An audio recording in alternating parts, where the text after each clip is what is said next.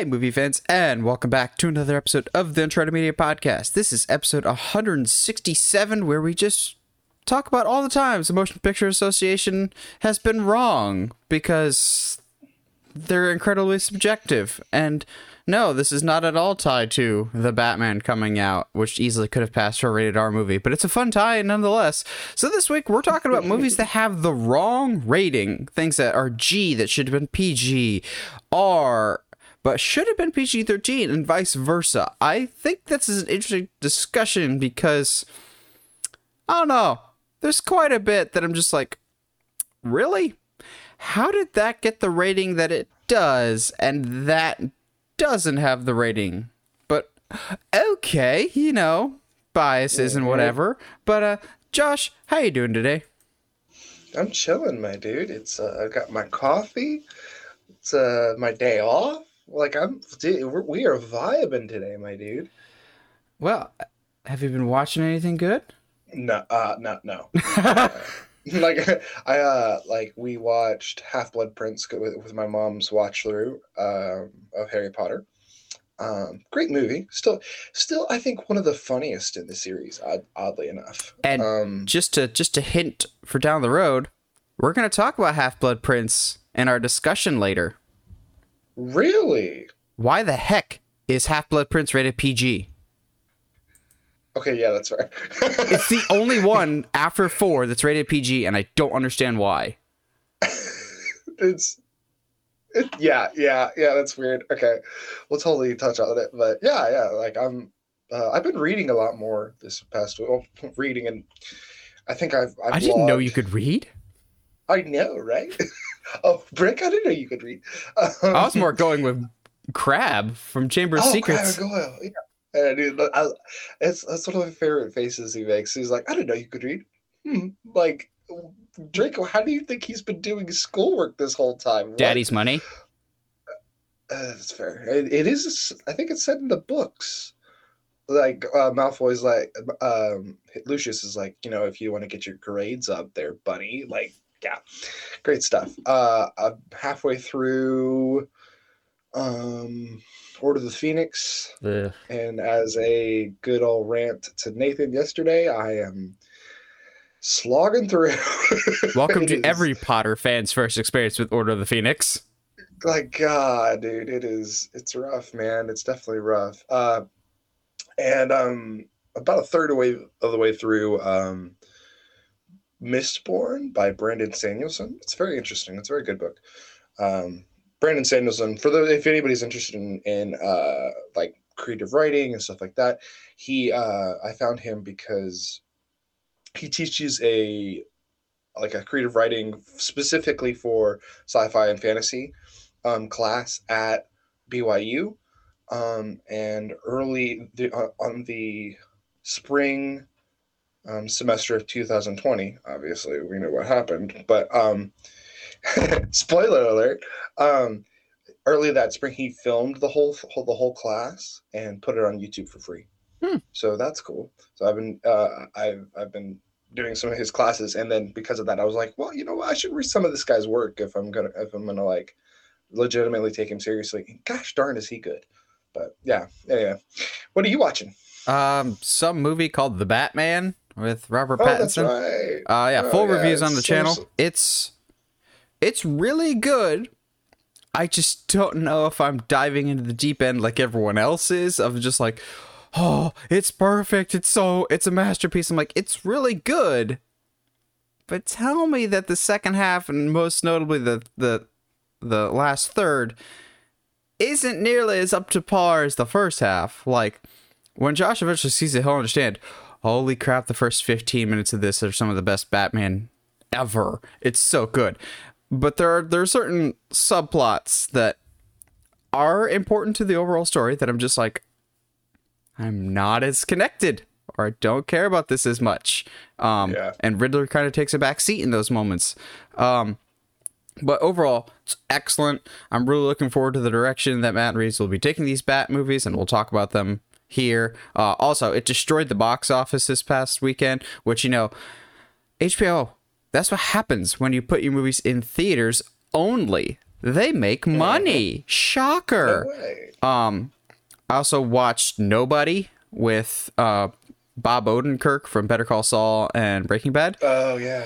There's some really good stunt work in it. As a whole, it it does feel like a John Wick knockoff with an old guy mixed with a little bit of Equalizer, but it's still really really fun. It, there's some good choreography.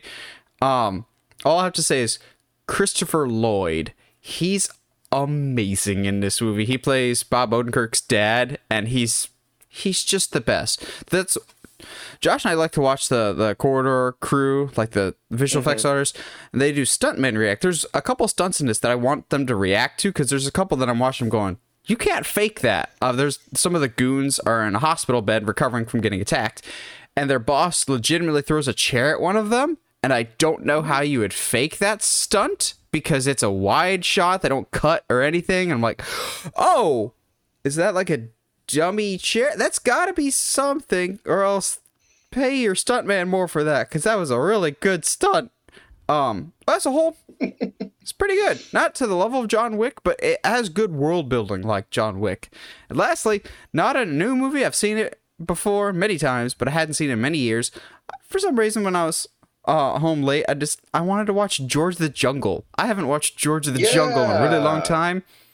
CG does not hold up. Like Shep, the, Nope. the elephant, looks so bad, but the humor really holds up. Like I liked it more now as an adult than I did as a kid. There's a great moment when Lyle, who so good, Thomas Haden Church is amazing, uh, just takes a header and some elephant poop, and the Swahili like tour guides or expedition guides, or whatever, look dead at the camera.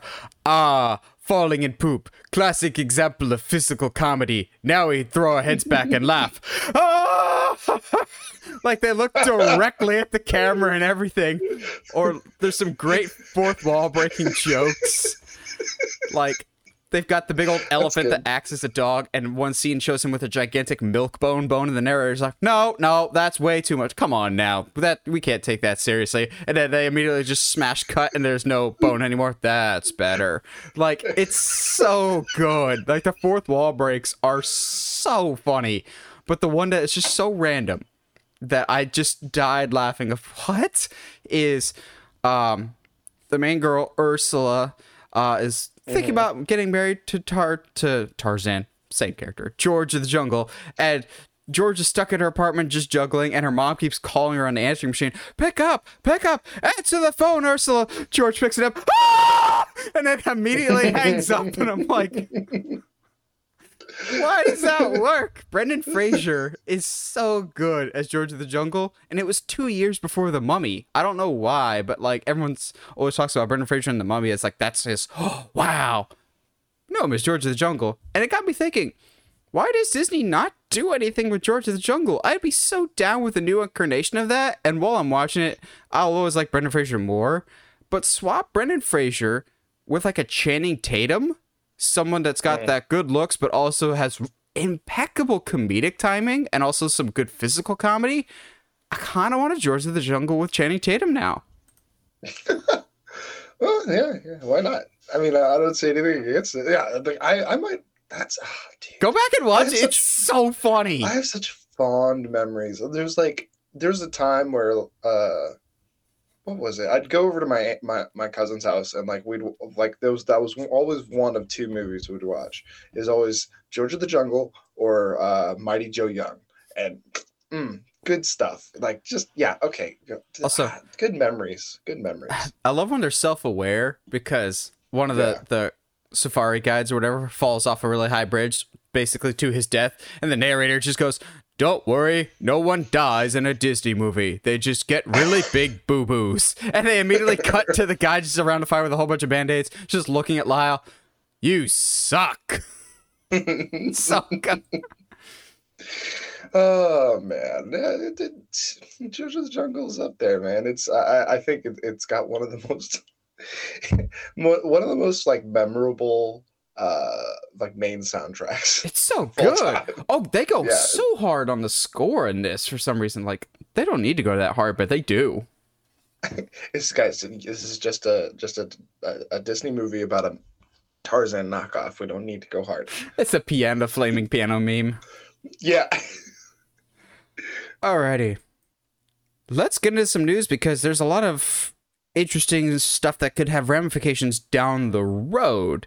Uh, but first of all, we got to talk about the success of the Batman and its subsequent spin-offs as it seems like one of the spin-offs has kind of shifted direction to a new story avenue, I guess we'll we'll call it, or a new location, so to speak.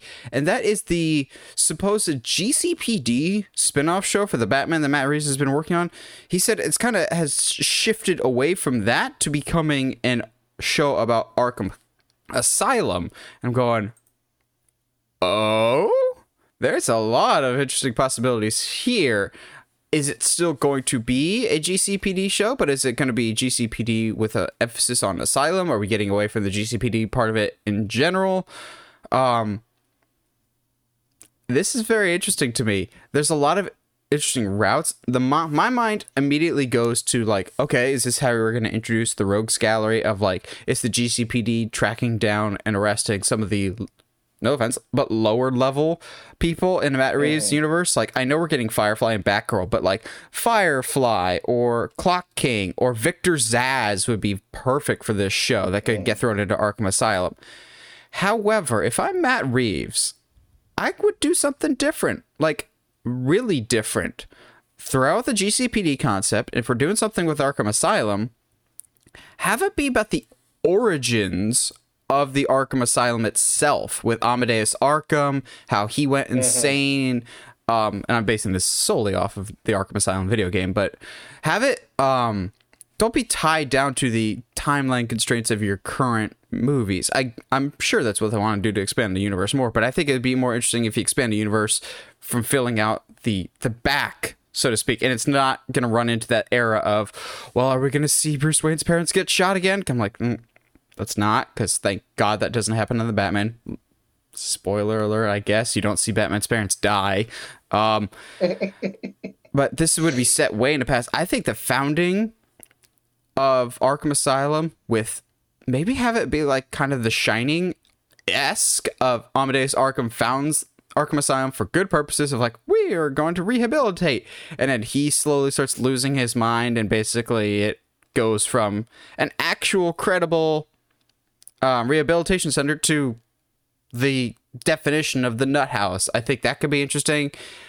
But I would not be surprised at all if the show is used to introduce other Batman villains that they might not have film plans for, but they want to flesh out the universe more because the Batman has a lot of villains, but they're used well for the larger narrative of their pieces on a chessboard, so to speak. And I would like to see that happen more. I do kind of get tired of comic book movies going, all right, here's your main villain he's the only villainous character in this. Um, like Batman's got a lot of characters. Let's use some other ones to slot in somewhere. So maybe that's what we're going on here. I, I still kind of yeah. want to keep some of the GCPD aspect though, because I think that sounded interesting. There's just a lot of interesting avenues to go with this, and I don't really know what he means by this, but could also be early enough in the development stage that they don't really know what this is shaping up to be just yet. Um, yeah. Arkham Asylum show or GCPD show? If you had a choice of the two, which would you rather see? Well, we kind of already have a GCPD show, and that's Gotham. It was I for mean, the first two seasons, and then it's just I like know, not is, villains galore. Like, yeah, um, yeah, no, it's. I think it'd be better to uh focus on Arkham Asylum, especially like if this is going to be like extra content, not necessarily um driving what what directly driving what happens in the films, then yeah, this just needs to be extra, extra content. Like, hey, yeah, like so, uh, kind of like how my experience of the books is right of the Harry Potter books are, is right now. Like, hey, this is the movies. If you want a little bit more information, go read the books. Like, um, yeah, it, it, I'm down. Absolutely. I I do think the easy route is to kind of do a, a anthology series of sorts with the with the, the people in um in Arkham would be what you could do would be and I'm trying to come up with something that's a little different than yours but isn't exactly an anthology Uh, so let's try to combine these concepts of the GCPD and uh, um, including an Arkham Asylum. Maybe have them.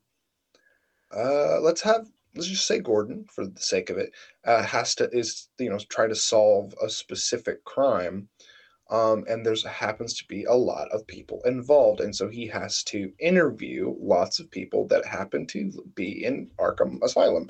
That way we can meet people while we're still heading towards a specific goal. Um, maybe they do Zsasz for their first season.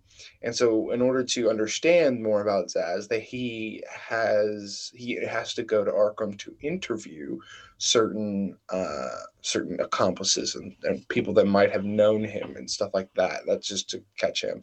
Obviously this is me saying this without having seen the movie at all, so I don't know how uh, yeah. Yeah, Arkham yeah, does not really factor into the movie. It's there at the end, obviously, to set up future things. But yeah, Arkham doesn't really play a factor in it. But I would like to spend more time there and see kind of what this version of Arkham is like because we've seen like the Nolan Arkham, we've seen the Burton Arkham, and seen how they're different.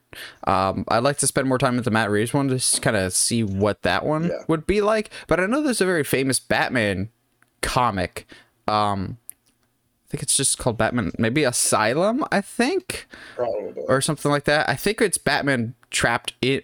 It's what the game was heavily inspired by. The basically Batman trapped inside Arkham Asylum. Swap out Batman for a couple um, of GCPD, basically. I think that could be really fun. Make it like a horror show of these characters trapped in a location, like Resident Evil, except good, basically. Of just have this squad that slowly starts getting picked off. Um, it's just the raid, but with white guys. I would not mind a GCPD with yeah. the raid. Yeah, the, where it's like we're opposite where they have they're stuck at the top of a, an apartment complex and they have to fight their way out. Um, I kind of like that actually. Uh, how you, each you know that season maybe only have a select few villains because you don't want to overcrowd stuff. Um, would it be interesting to see if, and I don't think that they've confirmed this yet or not that that this is like taking place in a different universe than like Steve than uh, James Gunn's Suicide it is. Squad it's, movies. Yeah, okay. They've confirmed that. Okay, cool, cool. There's nothing in the movie that says that, but they've confirmed it. Okay, which is fine. I'm totally down with that. Like, uh, yeah. Uh, the uh, the only thing I was gonna say was like it'd be interesting to have like Calendar Calendar Man, at least that version of Calendar Man, show up and like he's like this like a funny dude and he's terrifying. But I uh, I still want fun. like the Arkham City Calendar Man of like a Hannibal Lecter esque that I think yeah. could be really really fun. Um, but yeah, I I just kind of want these projects to go in development because uh, we've got this, we got the Penguin. I'm like, so when are y'all starting this? Like, mm-hmm. the Batman's great, and I want to spend more time in that world. Can we just get some forward progress on that, some forward momentum, please? But uh, yeah, I think it's only a matter of time. Now, this one we talked about recently that the Marvel Netflix stuff was coming to Disney Plus in Canada well, and now it's coming stateside as parental controls and the Marvel Netflix stuff is coming to Disney Plus with like Daredevil, Jessica Jones, and everything else. I do find it funny though that when Disney announced it, they're just like, "Oh, these shows coming to Disney Plus." They never mentioned Iron Fist. I'm going. So you do listen to people, um, because I don't think anybody's excited about Iron Fist coming to Disney Plus. Yeah. To me, this is a much bigger deal than mm-hmm. just the Marvel Netflix character showing up on Disney Plus. This is a much bigger thing. It's like when Disney bought Fox. Everyone was like, "Cool, the X-Men can join the MCU." I'm like, "That's an added bonus." But that's not the real reason it's happening. It's the exact same thing here. It's an added bonus that we're getting the Marvel Netflix stuff on Disney Plus, but it's not the real reason. It's Disney Plus has stagnated in their numbers. Like they've they've they boomed right out of the gate and got a lot of subscribers. It's tailed off and it has not looked good on stock, which is why they've also talked about they're going to introduce an ad supported version of Disney Plus. So you can pay a cheaper version with no ads. I'm going, Disney Plus is already eight bucks a month. How are you gonna get cheaper than that? You're gonna have like a five dollar one with ads? Because eight bucks is honestly still really not that much for how much content Yeah. Disney Plus has. Granted, they could do more new content. Um, but the bigger factor here is Disney Plus is finally going to start putting adult content on Disney Plus, which is why they're putting the parental c- controls in. Which this comes back to they're getting to a point where they're stagnating on subscriber numbers, so they need to have everything migrate to one location. Um, I get what Disney's was thinking of. We're going to be a family friendly platform that's safe for the kids. I get that. But if you want to stay competitive with the other streaming services, whether it be HBO Max, uh, Peacock, Netflix, uh, those are the only real competition right now for them. Um, then you need to have stuff that's more than just for the family and for kids and teenagers. You need strictly adult content. Like HBO Max has the inverse problem. They've got a lot of adult oriented content, but they still at least have some kids stuff. Uh, Netflix has some kid stuff and some family stuff. They have the whole package, and I think you've got to broaden your reach as much as humanly possible if you're Disney Plus. And this is where we bring it back around. This is why they bought Fox. Fox mm-hmm. stuff is coming to Disney Plus because again, this part is just me speculating, but there have been reports for a while now that Comcast and Universal are going to pull their stake out of Hulu and invest their content back into Peacock, which is probably the right move, which would make Disney the sole purveyor of Hulu. And if that happens, Hulu's done. I'd move everything Hulu to Disney Plus, make it a mega app because I've said before, we've got a mega app coming with the Discovery Warner merger and whatever app Yeah. that ends up happening. So Disney will probably in response merge Hulu and Disney Plus, which honestly gets me excited cuz while Hulu has some good content, I would not miss Hulu if it if its content went somewhere else. I've never liked Hulu's interface. I've never liked that they're just like y'all content with HD. I'm going, but why? Because if I know something's going to Disney Plus, that's a newer project. I know what I'm getting. I will get 4K. I will get the best audio um, platform that it's up currently available on, whether it's Surround or Atmos or whatever else.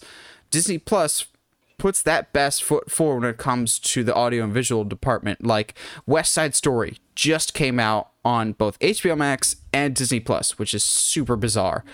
I'll absolutely be watching on Disney Plus because Disney Plus has the premium formats of the 4K, Dolby Atmos, whatever else, and HBO Max is going. Y'all like HD that's kind of blurry? that might only be 720, not even 1080. But if it moves to Hulu, we can get things like Alien and Predator in 4K, maybe Terminator in 4K, all those Fox properties move over to Disney Plus with much better formats. Also, I feel like the Fox stuff hasn't even made it to Hulu yet, at least in bulk. Like Hulu's selection is so scattered It's and su- random. yeah. like It's so weird. Like, because there's some stuff that's on, and then stuff that you'd expect to be on there is not. I mean, I say that knowing that HBO Max has two of the three Bourne movies, and then yeah, has le- it has Legacy, and be like, and the, and literally has it as like the Bourne collection, but it's two out of three plus that one that Jeremy Renner did. which a I mean, weird. credit to Paramount Plus. This is why they said in 2024 all our Paramount movies will be here because they planned it far enough out that they're going to let all Yeah. those contracts expire that we don't have something like this. Um, do you see a future for Hulu or do you see everything coming to Disney Plus? And if so, do you think that's a smart idea to have adult content on Disney Plus? I mean, yeah, uh, like like you said, they're they're gonna have to do something here to keep adults coming and you like being used outside of like I don't know the Marvel shows and um, the Star Wars shows. I've had no reason really to to to get on Disney, so it, it's definitely gonna help to have just more adult content. Um, it's definitely interesting that to me i think it's more interesting that this is a netflix produced show Yeah. that's being put on disney so uh, to me there's no way that that Netflix is not getting like some cash out of this, and the, the, the I wouldn't be surprised if they made it beneficial for them. Um, what's going to be hilarious is, excuse me, is if they keep Iron Fist up on Netflix. And it's just like by itself. It's the only show. It's the one that no one wanted. It's like how Oh, those all those like lower tier Disney movies, like Old Dogs or Mhm. Snow Dogs, are always on other streaming services because Disney's going, yeah, we're in no rush to get those back. You you can keep that. Like yeah. y'all y'all can keep your home on the range for a little bit. We'll let we'll let you have that one. We don't need that one back. Like Netflix is going, yo, we still have Iron Fist. and and you're proud of that. Now, Yeah, the, the interesting question will be that I've already seen people raise, and it, it is one to consider, is on Disney Plus in the Marvel tab, which I love the the tab that they've got. I think that's a great idea. Yeah, Um, absolutely. They've got subcategories within that tab. They've got like MCU, uh, Phase One, Phase Two, whatever else. But then it has Marvel Legacy, which is where the old Fantastic Four stuff, the old X Men stuff, the stuff that they got from Fox, the stuff that's not currently connected to the MCU. We'll see about that in a few months. Um, but not currently connected to the MCU. Will these shows go under that Marvel Legacy banner? Or will it go under the proper Marvel Cinematic banner? There's a 90% chance that it goes under Marvel Legacy. But with Charlie Cox's Daredevil being in Spider Man No Way Home and Vincent D'Onofrio's Kingpin being in Hawkeye, there's a chance that it's been in the MCU. But at the same time, they're probably variants. I, I know that people will be like, yeah, it's the same version. I'm like, is it though? Because Kingpin kind of got taken out like a fool in Hawkeye. yeah like it becomes more obvious the more you rewatch daredevil that they have to be variants especially with uh, kingpin because and i like i rewatched it with my dad recently um and he was like yeah like if this was the version could you imagine if that was the version that we got bro was like straight up taking people's heads and shoving it through walls like that that that's not the kingpin we got uh, and I think that's why re- to me at least, I was very like, man, this is stupid. Uh, the, like he's here, but he's not here. Um, yeah, so I, it'll be interesting. I have seen, and I don't know about you. Uh, I like to, for some stupid reason, look at Facebook comments and stuff like that whenever there's like this kind of article posted from reputable sources, um, just to kind of see what people are saying and what kind of the the general populace is, is kind of thinking. And uh, a lot of people are excited, but there have been quite a few people that are like, "But this is a family app. Why are these shows? How are these shows going to be?" That's what parental controls are this app? for. I mean, there's that, but also like, so you're letting your children watch Mandalorian. Uh, like, why? Why? Like, that's you can't do that. It's no different I than don't if you just set your kid in front of a TV with a remote in front of them at watching Disney Channel, saying it's on Disney Channel. That means it's okay. Like the kid's still gonna reach for the That's- remote. You have controls at your disposal that let them not watch the stuff. That's what parental controls are for. You could set it to whatever. I think this is something they should have done a while ago. Um, Yeah, absolutely. just think it's kind of bizarre that you can get like depending on what Fox stuff they get, be like, all right, on this app you've got The Lion King, The Mandalorian, Avengers, Wolf of Wall Street. Like, just make sure you have your parental It's controls a- on, parents. it's such a weird app now. Like, I don't know and if that's I'm a Fox movie, but imagine. Like, yeah, yeah. like all the weird stuff that happens in the X Men movies, we're we're okay with that. But once you bring, the, I mean, and to be fair, these shows are incredibly violent. So yes, please have your parental controls on. Yes, the door. Oh my gosh. the door with Kingpin. Yes. Oh, the, the prison sequence with uh, Punisher in Mhm. Daredevil season two, like, oh god. So, why? Why must you continue to do stupid things, AMC? Like, every time I think you're gonna do something smart, you just go in the opposite direction. And this is another example of just what are you thinking? And that is that AMC was reportedly testing out raising ticket prices for The Batman, not for other movies, just for The Batman for prime showings for its opening weekend. And they're citing this as testing a new pricing system of like in more more in-demand movies for opening weekend will be charged more than other ones. Here's where I'm conflicted. If it meant lower ticket prices for other movies, maybe mm-hmm. not a bad idea. If you pay a dollar or two more for prime, like opening weekend, The Batman, but you take a dollar or two off of. Um, what was the other Colin Farrell movie that came out this past weekend? He had one. Oh, Um, um, yeah, but like, or like Licorice Pizza that just came out, or Belfast. Yeah. If people want to go see that in theaters, if those tickets were cheaper in response of like, okay, I'm not opposed to the idea of tickets being cheaper depending on when you go. Like, okay, twelve or fifteen dollars for a Friday night, prime screens, everything else, but seven or eight dollars for a 2 p.m. Wednesday showing of licorice pizza type of thing. But Yeah. AMC is not doing that. They're just looking for an excuse to raise ticket prices here, and they just did it recently. Um, it AMC, why do you keep shooting yourself in the foot? You're the one kid in the back of the class that's just causing everybody else so much grievance right now. Like Regal has recovered, Cinemark's doing okay. It's just AMC that's going, "Hey, we done goofed a while ago. If we keep messing with it, then we'll eventually fix it, right?"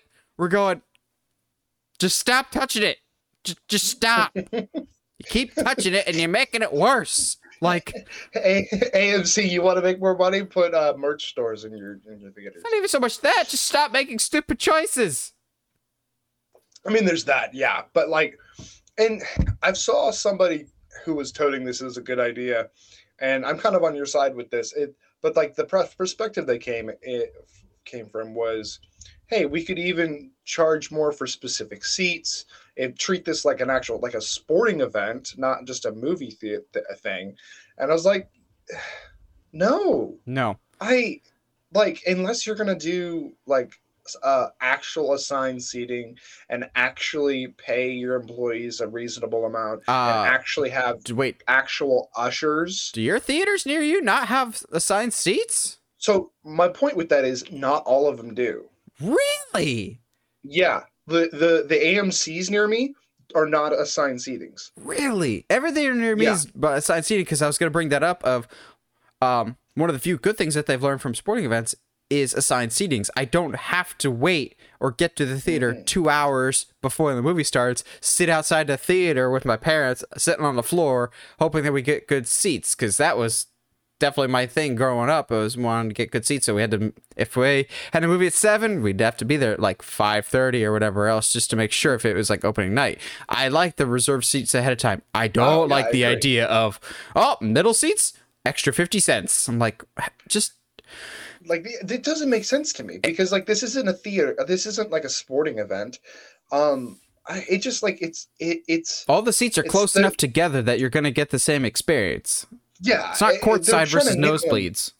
yeah they're trying to nickel and dime you and I, I don't appreciate that. I and i agree with you like i'd be more down with them raising prices for like the premiere movies like the the mainstream ones if it meant i got to see i don't know french dispatch for five bucks on the on a on a saturday. Like that's fine. I can i'm down with that. But like that we both like you said we both know that's not what's going to happen. What's going to happen is they're, they're going to keep these m- movies like Lic- licorice pizza like um, fred uh, ooh, french dispatch or crap even like um uh, like something like the green knight. Like some of these like movies that aren't going to be quote unquote as popular first of all that's very odd to kind of like dic- go ahead and dictate what movies are going to be bigger than Yeah, others. see that's where I kind of step back my own thought of like ooh, who are who, yeah, we, who like are the theaters to decide all right this is popular this is not, but also like it kind of makes it really hard to fairly assess anything box office going forward. Then of like, Mhm. well, this had the biggest box office opening of all time. Like, well, it had the ticket prices compared to this other movie that didn't have that extra benefit. I'm happy it's just AMC doing this stupid stuff because it almost feels like every single time it's that Harry Potter meme of why is whenever something bad happens, it's always always you, AMC. Like, they're the ones that Yeah. just started this whole war with streaming and theaters because they did some stupid stuff. You don't hear anything about Regal or Cinemark or Miller's No, Ale House. no. Not Miller's Ale House. Um, that's a restaurant. I was like, that's a restaurant, Oh, buddy. Miller's Ale House showed movies. Great. Um, yeah. what's it? Um, what am I thinking of? The the Texas. Um, Oh, move uh, Alamo Draft yeah, that one. Why am I? Miller's Ale House, Alamo Draft House, Ale House. Miller's Roadhouse, Roadhouse. I don't know where. Roadhouse. But yeah, this just raises more issues. This overcomplicates a process that doesn't really need it. Like AMC, you've got a good thing with A list, where you've got your twenty five bucks a month. You see basically unlimited movies.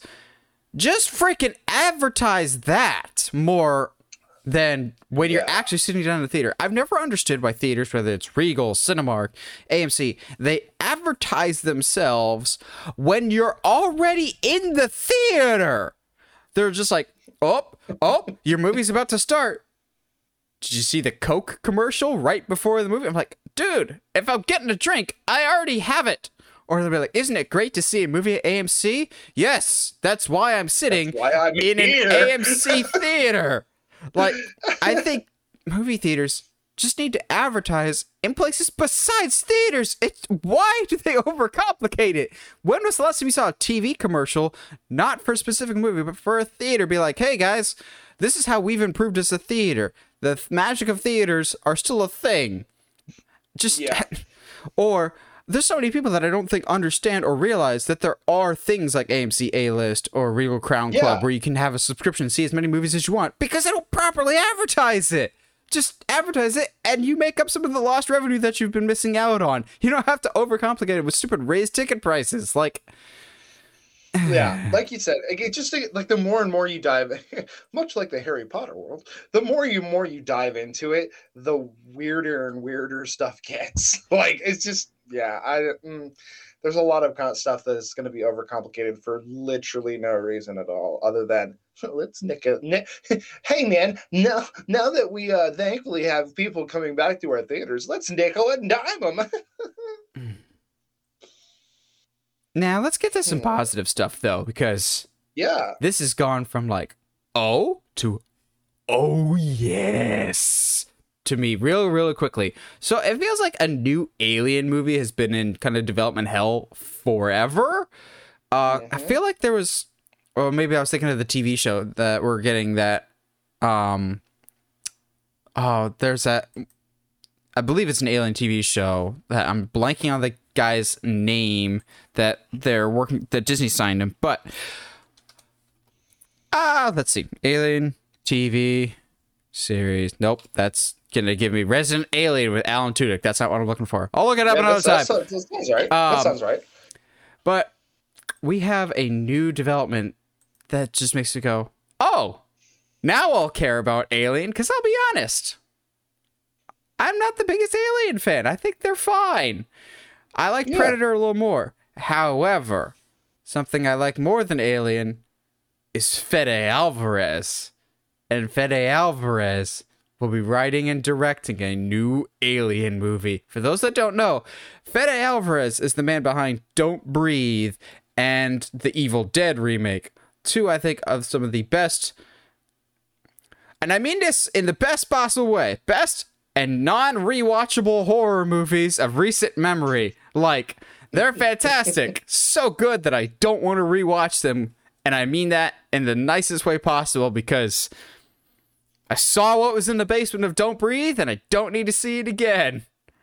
Because, mm. Yeah. and also, screw you, Neeseen from Evil Dead. You know. yeah. Also, Evil Dead's still one of the best remakes of all time. So when I Yeah, see Fede absolutely. Alvarez's name attached to anything when he's writing and directing, mind you, because his name has been attached as a producer on certain things. Don't Breathe 2, Texas Chainsaw Netflix, and they've been trash. So I don't know if I'd trust his name as a producer on things, but writing and directing, oh yes. Like, considering this is a franchise that I don't really care about, you slap Fede Alvarez's name on it, I'm immediately interested in it because, you know, with Fede, it's gonna be scary.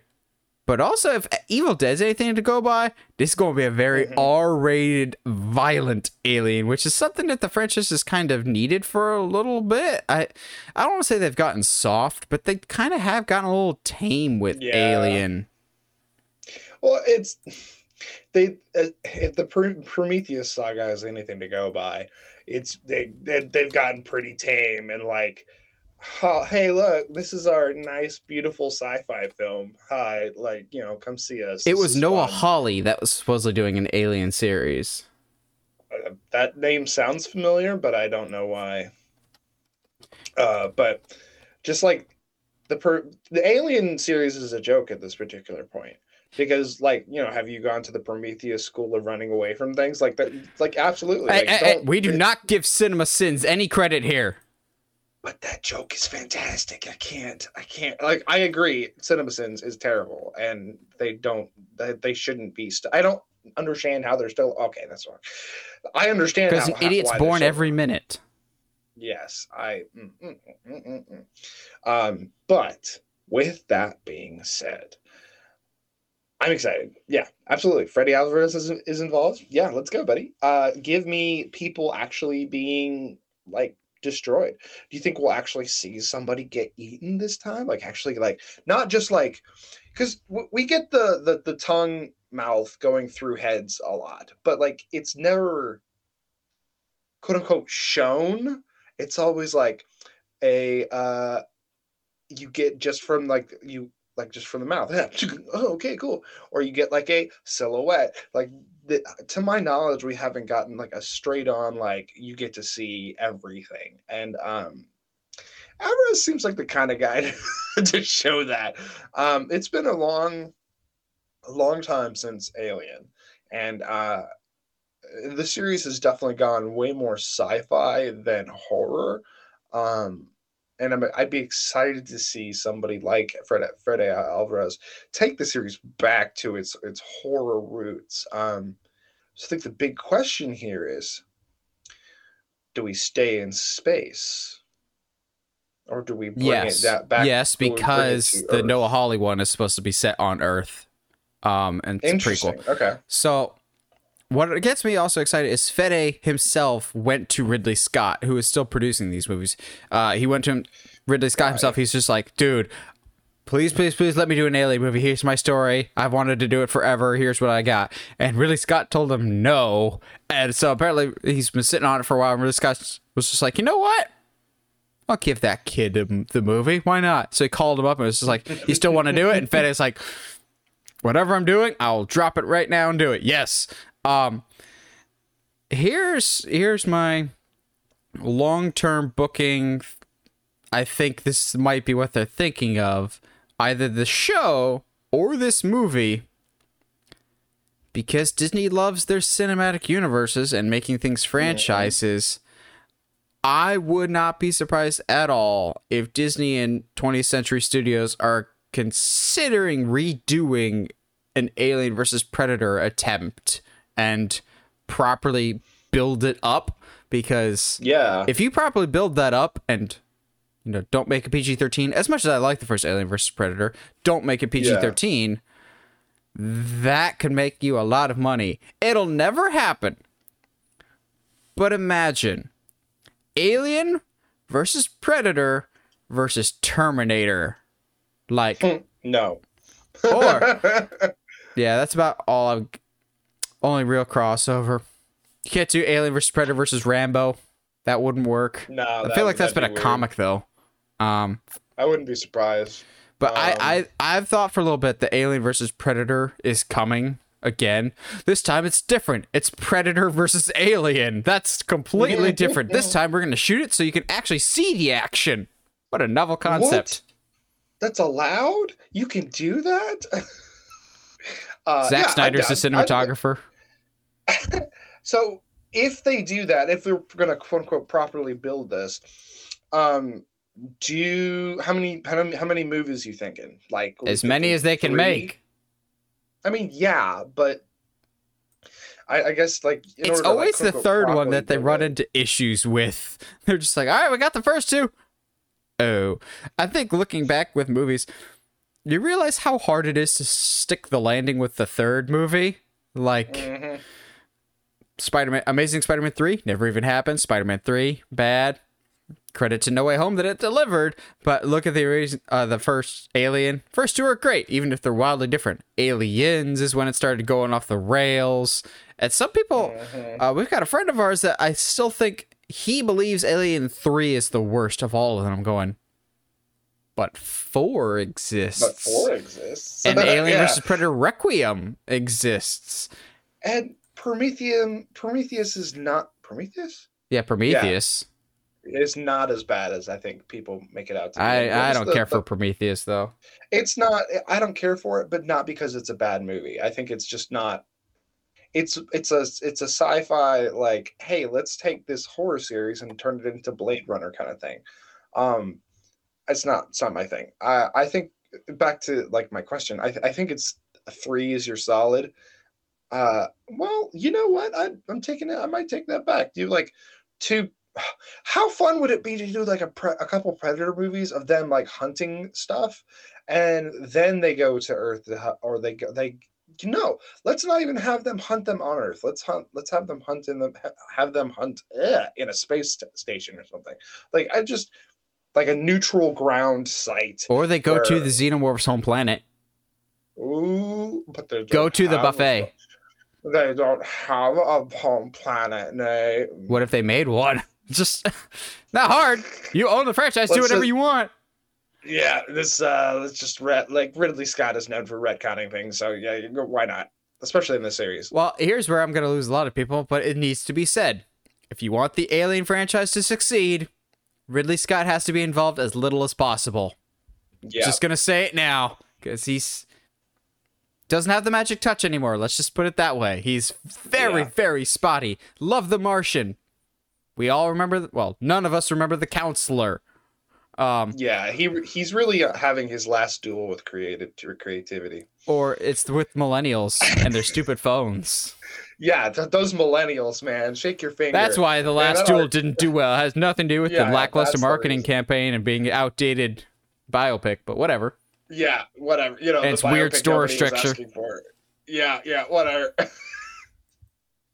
So let's talk about movies that don't need to happen but are happening either way, and also how are they happening? With the I Am Legend sequel that's bringing back Will Smith. So the people that made this movie did they see the original to know what happens to Will Smith? Unless they're gonna go back and retcon and say the alternate ending that we should have used for this movie, because that's a soapbox that I'm absolutely gonna stand on here in a bit here. Uh, that that other ending is the the real ending here. Um, why is this a thing? Why are we getting a I Am Legend sequel? Just because y'all like Will Smith again after King Richard doesn't mean we just greenlight everything. The Hancock sequel is right there in front of you, and you go with this instead, the movie that he's clearly dead for. The only thing, the only thing gets me at least somewhat intrigued by this is that it'll have both Will Smith and Michael B. Jordan being in a movie together for the first time. That is a phenomenal pairing that I would love to see in a movie together. I Am Legend 2 is not that sequel. Is not that movie that I want to see them paired together. I Am Legendary? I was to make fun of it, but that actually sounds No, kind of no. dope. no, it doesn't. It doesn't. I Am Legends? Legends Am I'm I? telling you, I'm telling you right now.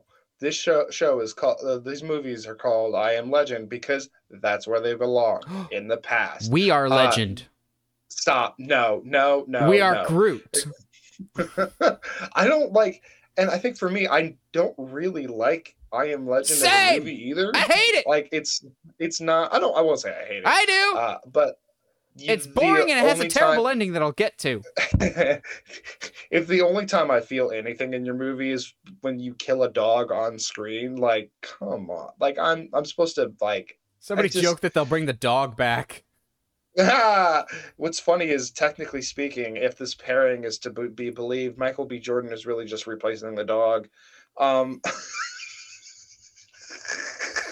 There's a really I- there's a really easy joke to be had there, but we're gonna take Yeah. the high road on that one. Yep. Uh, I, I like yeah, both dude. of these actors. I just don't get why this is the project. A movie I didn't think I Am Legend like lit up the box office or anything. Although it's super weird that it's like had this weird resurgence that people discovered in I Am Legend. In the background, there's a Batman and Superman poster that's got like Yeah. the Bat logo in the Superman, no, the Superman logo in the Bat logo, and then Batman versus Superman happened like a decade later. Um, Mhm. The ending. The ending complicates things because spoiler Uh, alert for a crappy movie from over a decade and a half ago. Will Smith dies. However, if they adopt the ending that they should have done all along, in which case Will Smith survives. Here's why I get so fired up about the about the I Am Legend finale. In the theatrical cut, uh, he blows himself up, gives the lady and her kid the cure, so humanity can rid itself of these uh, zombie-like creatures and get back to the world that they knew. Pretty safe action story. And the alternate cut, the creatures are not monsters. The actual monster is Will Smith's character. Those creatures were never trying to hurt or kill him. They are just the next stage of human evolution and they are the new norm. Will Smith is clinging on to a, the past and he has abducted one of them. So they're just trying to get their person back. Will Smith realizes that he's the bad guy the whole time and gives back the creature, going, Oh, I just have to accept that this is the new norm, that these are the new people of the world, and I'm the monster that they hide from, not the other way around. That's so much more profound. That's a much better introspective ending going, holy crap, that's really deep and interesting, as opposed to, I'm gonna blow myself up like Randy Quaid in Independence Day, another movie that I was in. Like, I don't get it. My worry is like- he's gonna stay dead and he'll show up in videos. Like I left video diaries from when I was alive, and Michael B. Jordan's gonna find his lab or something like that. I yeah, but like even with that ending, like it doesn't make sense for for Will Smith to be around. Like n- neither ending make it possible for him to be around or make sense for because if he has that realization, why would he then I don't know decide to still just like not saying he'd take his life, but like why would you still be the like human then or whatever that our version of human I don't know. It's just some so complicated all that to be said, a sequel doesn't make sense. Um, Hancock 2 is is would be much more interesting. Um, Especially in this age of superhero movies. yeah, just would be so much more interesting. Um, yeah, I don't, I don't, I don't, I don't, I don't, know, man. I I will say like uh, the the guys in the group chat that I that I'm a part of. Uh, we're making fun of this very hard. So Understandably so. It's Oh. a stupid idea, and they should be ashamed of their stupidity. yes, they should. As per usual, this episode is sponsored by TeePublic, where you can get all your Uncharted Media merch needs, where it's whether it's T-shirt, mugs, notebooks, stickers, hoodies for the summer months, um, wherever you want with Uncharted Media designs on them. That's where you can go. Check it out. And as always, thanks for checking out the stuff. And our discussion this week is on something that I hate just as much as Bob Chapek, and that's saying something and that's the Motion Picture Association. It used to be of America. I think it's just the Motion Motion Picture Association now. Basically, the people that rate movies and rate them horribly, for lack of any other words. they're very subjective. If you ever really look into how movies get the ratings that they do, whether it's PG 13, R, G, it's incredibly subjective. It's very much a case of do as I say, not as I do type of thing of like, well, why Yeah. is this okay? But the exact same thing happens in this movie and it's not okay, but it's we're gonna get into it. So these movies are not necessarily bad movies. A lot of these movies I like. Some of these it's just the classification is wrong. Whether it's uh, a PG 13 movie that should have been R, an R rated movie that should have been PG 13, or even some G movies, G and PG movies that have no business being G and PG movies. Um, yeah, it's. I don't like the MPAA, but I'm looking forward to this discussion topic. Josh, It's crazy, Josh had an man. interesting journey with this one. Uh, like he kind of questioned it when I first pitched it to him. He thought we were going to be talking about like Rotten Tomatoes ratings, and I'm like, no, no, no, Yeah. like actual like PG thirteen and R stuff. He's just like, all right. And then as soon as he starts looking into, it, he's like, I don't know if I'm going to be able to stop on this. dude. Yes, it's it was really crazy. Like, I mean, there's a lot of like stuff that we won't bring up to in this discussion just because I don't feel like we're qualified necessarily to talk about it. But uh, like, just some of the stuff the MPAA does, like as far as like certain things are are okay in this context, but not okay in this in other context. It's just it's so weird. Um, and like we'll get into it but there's certain thing certain things on this list that uh do not belong on p uh, on pg or g and po- some of that is like uh the r- pg-13 rating was didn't exist until 1984 Yeah. So, i mean there is that so we did put that, That- caveat. We did put the caveat for this of another rating had to be available at the time. So you're not going to see like Temple of Doom on this list because Temple of Doom basically is the reason PG-13 exists. So any movie that like could have passed for PG-13 but PG-13 wasn't a thing at the time, we're just going to throw it out immediately cuz it with the times it would have been updated. Yeah. Um so Yeah. there had to be another Well, I rating mean- available at the time that would have been better suited for it. uh, in to be fair though like oh yeah and like so like let's start off then uh we'll just as an example let's talk about poltergeist real quick because for some reason poltergeist is pg um i still don't know why I have no idea. I Um, know a I lot of people that are as far to traumatized by this movie. yeah like uh, i would go as far as as to say like i don't think even at probably at that time it deserved to be even if pg-13 was a thing i think it should have been r completely i mean there's a whole scene of a guy staring into a mirror and watching his face melt off like that's it should not like i don't understand why it's pg at all um yeah uh, or, or in another example would be uh a little bit closer to the to our little our line of PG-13 would be Airplane was PG. Um, you know, that scene with a full frontal like randomly in the middle of nowhere. It's not full frontal. Well, It's you- close to it, but see, Pete, airplane. I Close. I thought about airplane, but at the same time, if PG thirteen existed at the time, I think it would have been PG thirteen. Besi- Yeah, yeah, besides and- that, because Yeah. there isn't swearing really in airplane. It's mainly dad jokes. It's just that one part that Yeah, like no, if you're watching the TV version, I'm sure it's not even in there. Um, yeah, airplane. I don't know if I would have gone the R rating.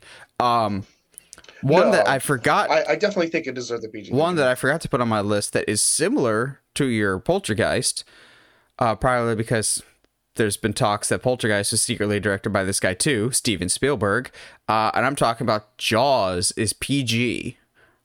yeah. um, which is crazy. I'm not as strong on my convictions on this one as I am about Poltergeist. Like Poltergeist is, why is that PG? That's Yeah. a straight up horror movie. It's a, it's a, eh, I don't particularly love it as a horror movie, but that's a horror movie. That's actually pretty scary. Jaws, I can kind of see the PG, but there's Mhm. severed body parts, and it's just, it's a darker tone overall. So I think it would have been a little extreme for an R, but I think it's also extreme for a PG. So like if there's a middle ground, starting the catalyst for a PG thirteen down the line. Um, Mhm. I got a couple. Yeah, because uh, because Airplane is was uh, 1980, 1980, so like four years before they put in the uh, PG thirteen rating. So like all these are kind of like really close to that line of like a time when they really really started needing uh, a, another rating, which uh, that will definitely be I think reflected here. Um, once we get into it, what, what did you want to kick off Uh? I've got a couple horror movies that usually, Yeah, yeah, usually horror has an R-rated stigma, and horror fans will like kind of push up their glasses at any PG-13 horror, even though there's been a slew of really good PG-13 horror, like Happy Death Day Mhm. uh, is PG-13 and proud. I think Hellfest is PG-13. I don't know. I know everybody, not everybody loves Hellfest. I enjoy it quite a bit, uh, just because it's a haunt-based movie. Um, however, there's one horror movie that's PG-13 that I still to this day have no idea why. Insidious. Holy crap! How is Insidious PG-13 but The Conjuring is R? Which it's weird. because I think you can do those in tandem. You yeah, swap them. The Conjuring is the one where no one dies, and that's R. But Insidious, there's actual death, and that's PG 13. The only thing that dies in The Conjuring is the dog, which maybe that's what makes it R. I don't know. But either The Conjuring should be PG 13 or Insidious should be R. There, I don't understand the difference here. Like, Insidious is probably one of the ter- most terrifying PG 13 movies I've ever seen. Like, that's actually scary. And you can have movies be rated R just for the sheer terror of it. I'm pretty sure The Conjuring is R for sheer terror, whatever that means besides just marketing purposes. But I I really do not understand how Insidious, the at least the first one, the sequels kind of lose it a little bit and kind of get I don't want to say oh, too yeah. commercial, Oh, yeah. but it's it's the horror trend. To yeah, see no, they no, absolutely, no, absolutely say that. like, absolutely say they get commercial It's- horror. it's a horror sequel. What do you expect? But it's Insidious, it's just like Yeah, poop or get off the pot. Like, come on now.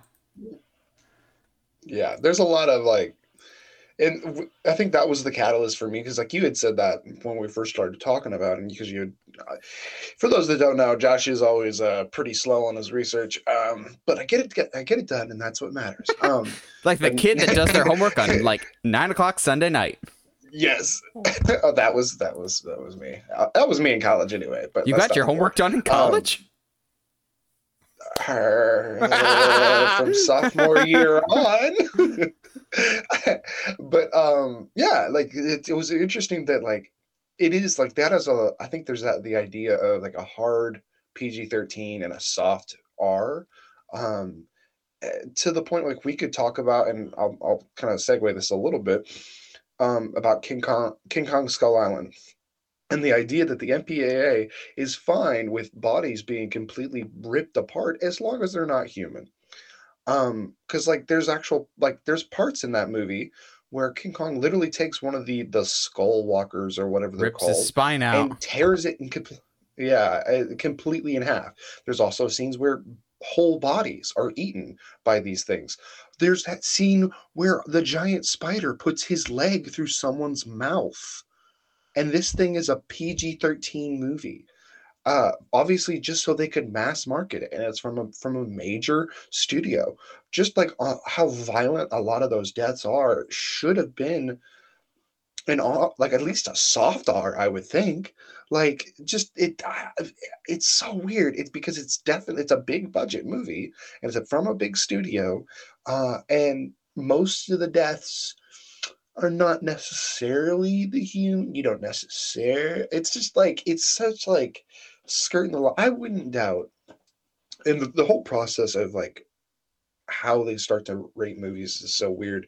I wouldn't doubt if the first draft of the script got an R rating, and they're like, "All right, cool. We'll just." back off a little bit on the actual stuff that you see and then we'll get a PG-13 but, but like that's all that stuff is definitely still there in King Kong Skull Island They got a PG thirteen because of all the helicopters. If you if you ever look it up, just Jordan Vogt-Roberts, the director, and helicopters. That's this weird like hill that he'd be like, "You want to see King Kong fight with helicopters?" So I put helicopters in the movie. We're going. Was that a problem? Okay. Okay. Sure.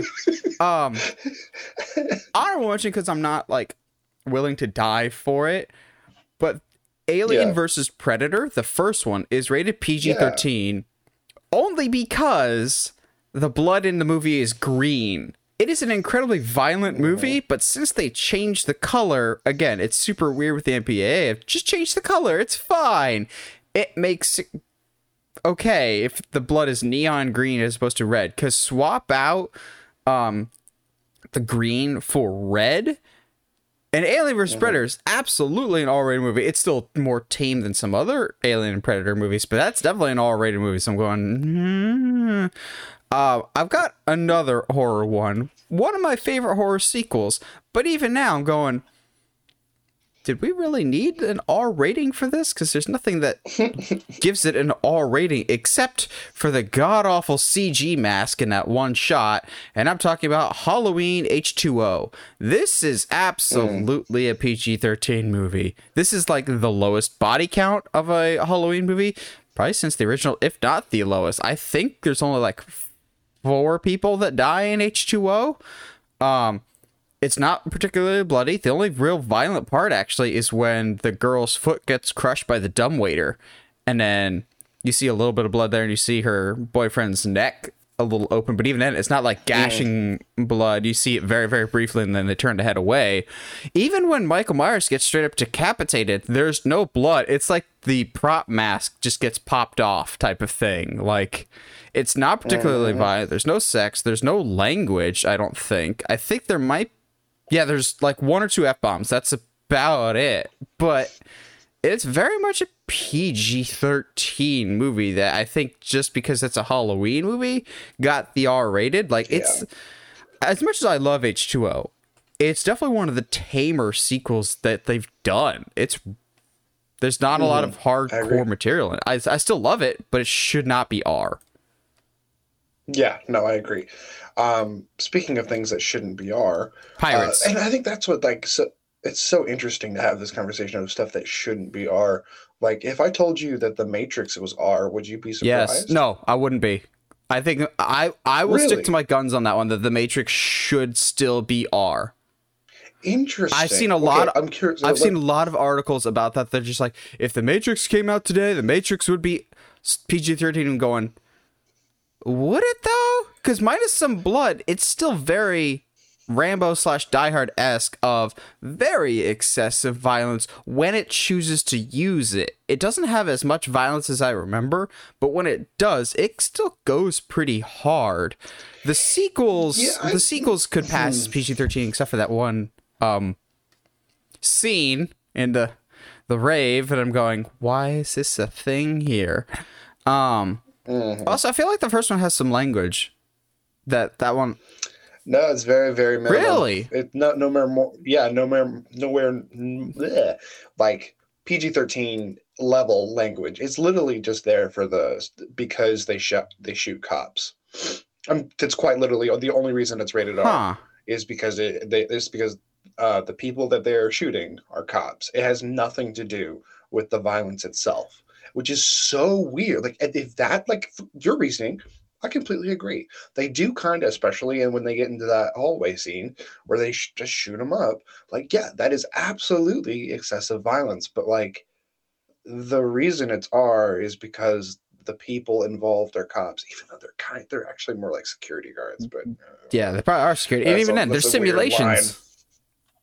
yeah it's and so it's like it's it's it's such a weird like line to to draw on there um especially or like stuff like boyhood which the only reason it's rated r i mean there is some there's some language but nowhere no nowhere near like the regular amount that would be in a pg-13 movie. It's only rated r because you have tween boys looking at a lingerie catalog Well, also, doesn't he smoke a Is- joint at one point? And people are like, "You can't have a joint." I'm going, "Are you serious?" Yeah, uh, yeah. But again, that's we're making this movie about. I mean, this is Boyhood too. Like Boyhood was like an accomplishment. It, like they filmed these act actors over twelve years, so it's like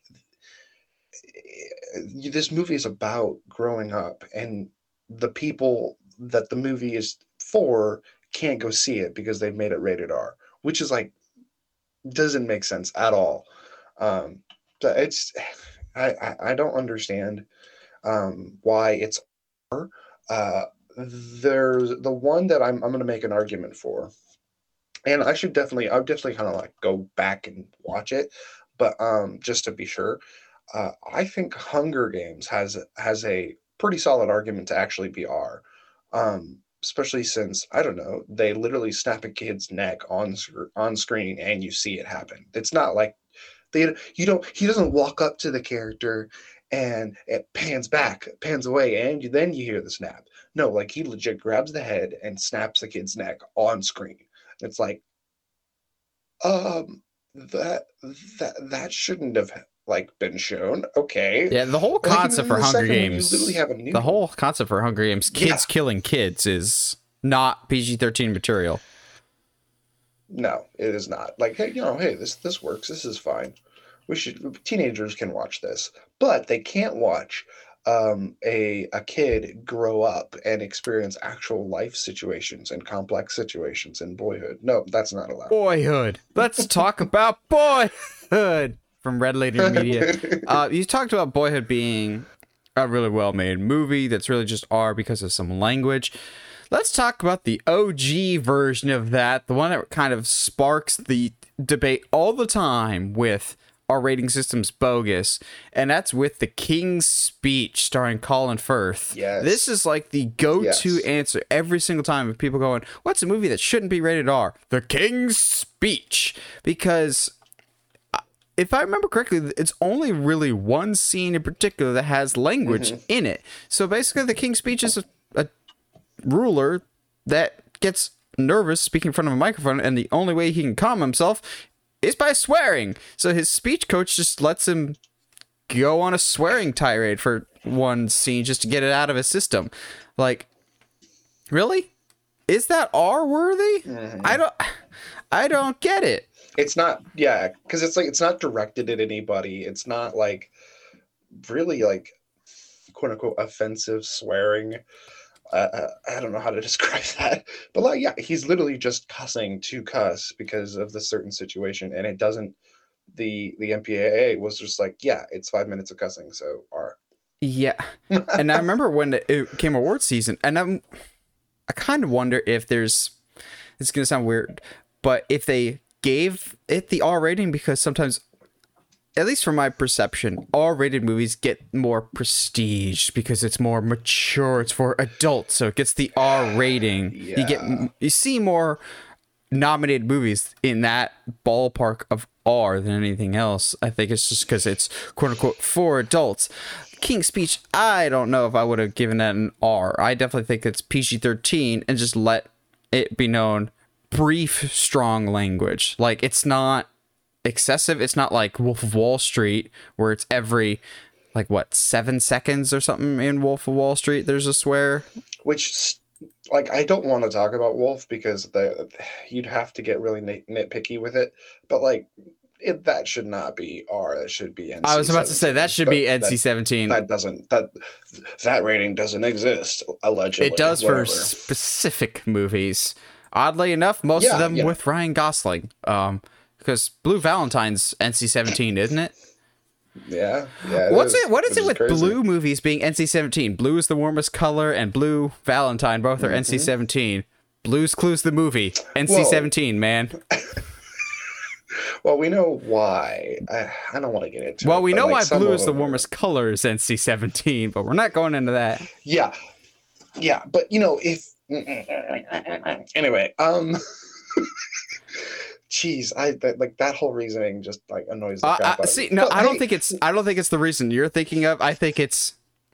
I think blue is the warmest color. Absolutely deserves NC-17, even if it was too. We're not gonna go into it, but I think it, in the yeah. context, doesn't matter who the two people are. That's NC seventeen of how how I much mean, it yeah. lingers. It is a pro- yeah, it is a prolonged scene. I but I think I think you can make the argument that if it was uh, different people involved in the scene, I think it would I don't know. It's still very long. NC seventeen. I don't know. We'll see. We shall But, never um, know. Let's talk about some G movies. Should, sh- shall we? Yes, looking at you, Disney. So, so um, why is Hunchback of Notre Dame G? Hellfire, G-rated material. Hellfire. That's a great song. This girl doesn't love me. I wish you would rot in hell. A family picture, like. Come on. Or a man that's literally ostracized and abused in the street. That's a G movie. on. Oh, dude, there's just and the thing is, I know it's Disney. Um, I would push like you could. I mean, th- the argument for it to be PG is there. Like it needs to be PG, not G. I'm gonna go as farther and say it needs to be PG thirteen. Really? Like that? Yes. Um, the way that they they they the way that they draw Esmeralda in a lot of these scenes is like that shouldn't she shouldn't move like that in a children's movie. Disney will Uh, use the excuse of she's a gypsy. yeah, which is problematic. Yeah, I remember Like, Disney got into flack even oh. back then for that. I just oh god, and like the Hellfire song, which is basically like she's going to have sex with me or she will die. Um,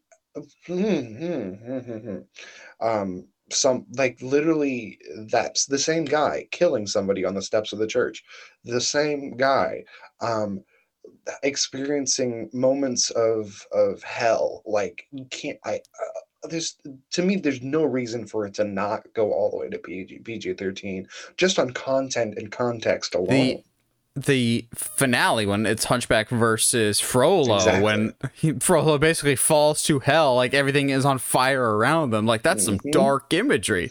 Yeah, a Hunchback. How? Like, did you want to sell toys? I know this movie did not do well, and it's probably because of pissed off parents going, We expected a G movie, and we got this really, really dark thing. Now, I got another Disney one that I'll I'll be honest, I never liked Hunchback as a kid. This one I did love, and I still love to this day. But looking back on, I'm going, mm, G might be a little too generous. This should be a PG movie. The original Mulan, that that's very violent. Actually, your whole narrative is about war and battles. She literally kills hundreds of men with an avalanche. But then that great scene with how many men does it take to send a message? One. And then shoots the arrow like, granted, we don't see the guy die, but the implications there enough. You're going, oh, Jesus. Or, um, bad guy's terrifying, even with his weird eye problems. Um, Mulan's definitely should have been a PG movie. Not like, a, not because it had any like edgy content that would make it unfit for G, but it's just violent. It's an actual sword fight in several times in the movie. Um, yeah, it's a PG, not a hard PG, but definitely not G material. Yeah, no, I'm with you. It's and a lot of these like excuse me are like there's no like the core line should definitely be PG-13. That's terrifying. Beetlejuice. Yeah, it is absolutely terrifying. Um Beetlejuice is PG. When did And Beetlejuice? it's it That was after '84. That it- was like '86. Yeah, it was eight There's an F bomb in Beetlejuice. should- And yeah, there's a mm, there's a lot of things in Beetlejuice. nice um, model. Hmm. Eh, hmm, Also, the whole implication of Beetlejuice as a character is kind of mm, questionable. Yeah, Let me yeah. marry Lydia. Yeah, going, exactly. "Mm."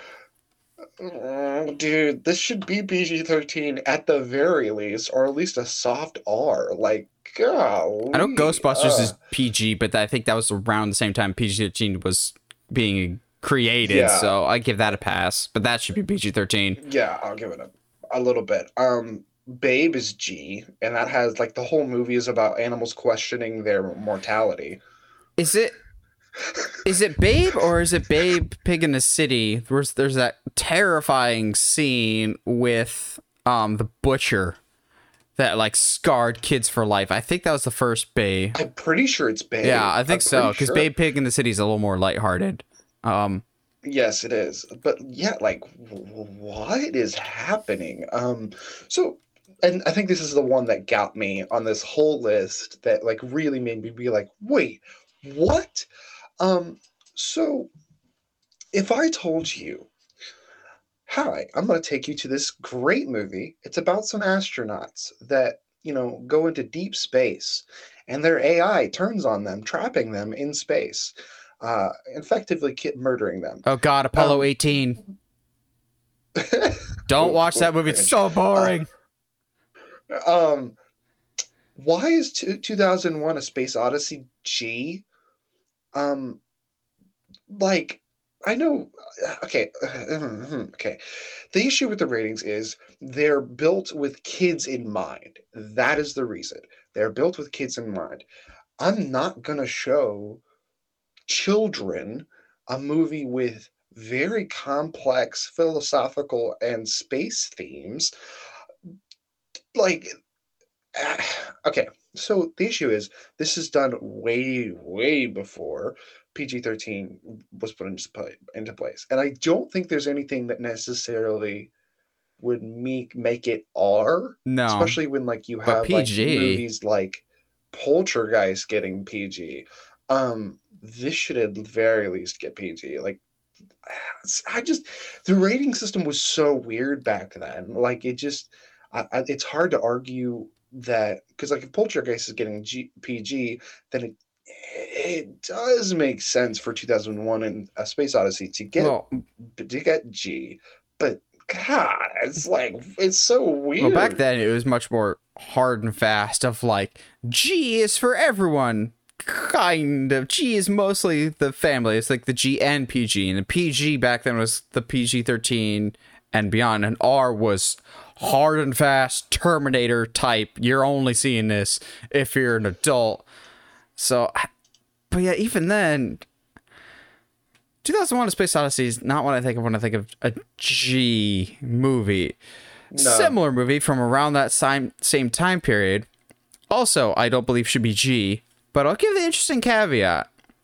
This movie should be G if you're watching the TV version of it. Josh might know where I'm going with this because the theatrical version of this is absolutely PG, and that's Willy Wonka and the Chocolate Factory. Why is this movie G when you literally have the tunnel that opens the gates of hell with like decapitated chickens and live insects crawling on people's faces? There's no way, earthly way of knowing which direction we are rowing.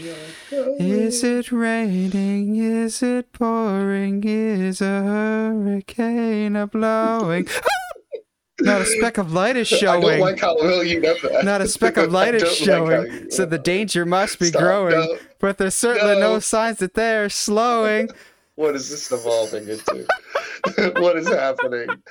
I have seen this movie I- way too many times. yeah. That's It's my hilarious. nightly ritual, no, like, don't I you know? agree, Like, that, but that definitely should not be G. Like, and not even just for like that that that uh, scene. Like, you literally have him blowing up like this girl into like this giant balloon, basically, and go, yeah, just squeeze the juice out of her. Like, what? Like, you don't see it, but like. The implications are there. Like, see, like that girl goes down to the trash chutes. And he's like, yeah, she's probably gonna get burned up. Oh well. Like, wait, what? No, no, no, no, no, no, no. Hold on. Yeah. oh my gosh. I, I feel like there might be one or two like adult jokes in it, but nothing too bad. But yeah, that if you're watching the TV version, that's G because the TV version and basically any release since like the original and the Blu-ray and whatnot, if you're watching the theatrical version, has like cut out that tunnel scene and kind of rightly so. It's not in the book. It has no real place in the movie. It's just kind of there. It's like a baby Tim Burton just came on set was like, "Hey, can I do a scene?" Sure, kid. Why not? Here we go. I, I don't. I don't get that Everybody tunnel. buckle up. Yeah, buckle the heck up. Because also, why are there no seatbelts on that boat? Then again, boats don't really have seatbelts Um, as often. But yeah, like Yeah, whatever. yeah, Um, yeah.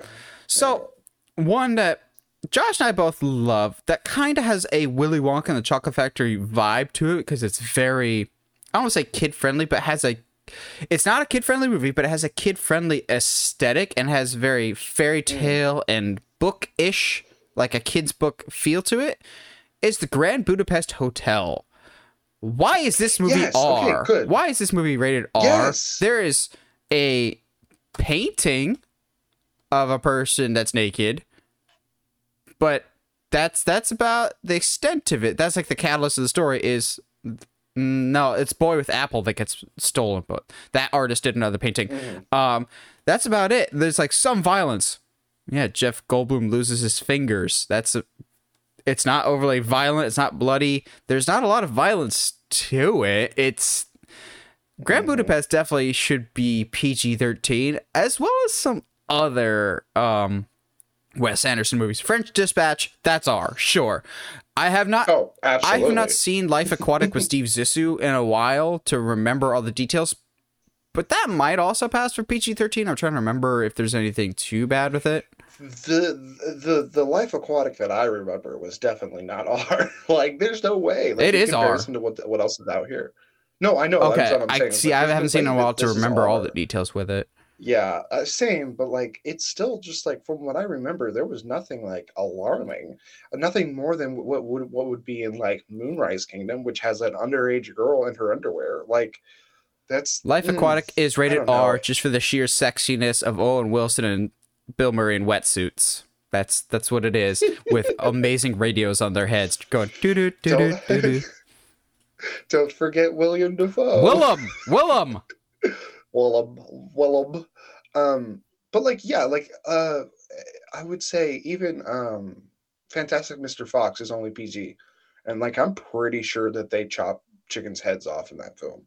Like, it's weird. So like, I but I'm pretty sure it's only PG. It gets to pass because it's a uh, an, quote unquote animated movie. Yeah, you can get away with a lot more in animated stuff.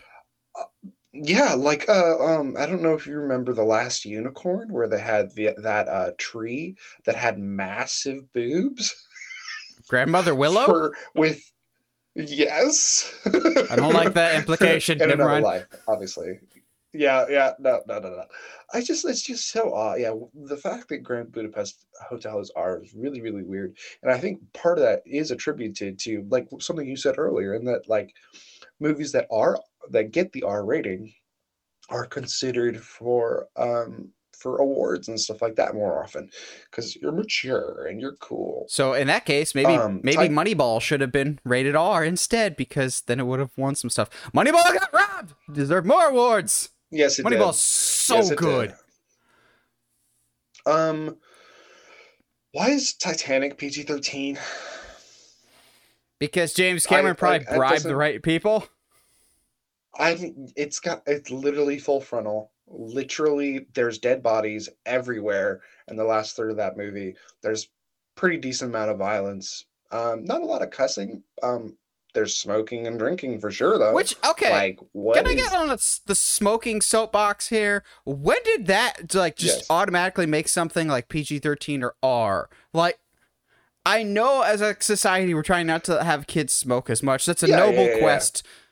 But why does that immediately up the rating of something? Like I have seen in ratings going for violence, some language, and mild smoking. I'm going. Why? Why? Yeah, Why? no, no. I don't I, get agree. it. I agree. Like I remember when was it Stranger Things season three came out? They're like, just be careful, Yeah. people. There's some smoking on this. I'm going, oh, Steve's head might get taken off, but Hopper with a cigar. Oh boy. Yeah, that's the issue. Yeah. I'm with you though, but like this is definitely like I'm trying I'm going by the MPAA's quote unquote rules Um, there because there's obviously no actual structure to this. Um, Titanic should definitely be R. Um, but then again, not a lot of people would have, not as many people would have seen it if it was R because it's not a good movie. Um, Bingo. I think also you got to think that PG thirteen is much more commercial. More people can see it. it is. Um, Perfect segue for me. Here's where I'm gonna get people mad at me. Both The Dark Knight and The Batman with Robert Pattinson should both be rated R, and the reason they're not is because studios want to make money. I think they both firmly should be R rated. More so the Batman than the Dark Knight. Um, yeah. I I love both movies, but they're R-rated material. Like, sure, it's not as explicit as some other R-rated things, but the subject matter and how it approaches them is R-rated for sure. And the reason that they're not is because if they were R-rated, Warner Bros. wouldn't make as much money. So I think the MPAA took that into consideration. Because in the UK, it actually has an all rating. Like kids under a certain age can't see the Robert Pattinson Batman. It was even put up for appeal. They lost the appeal, and it still has that rating. It is a dark movie.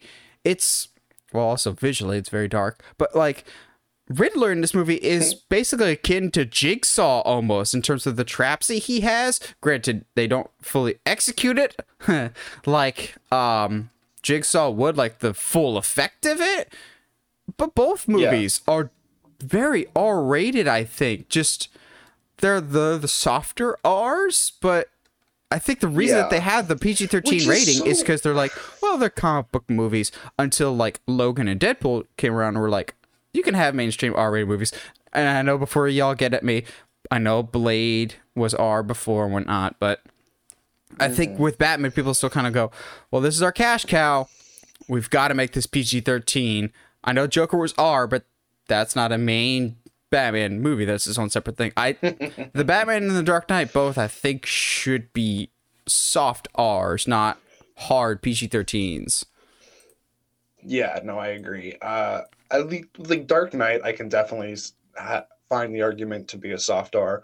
I mean, the Joker legit puts a pencil through somebody's forehead, um, like that. Come on, like that's whatever.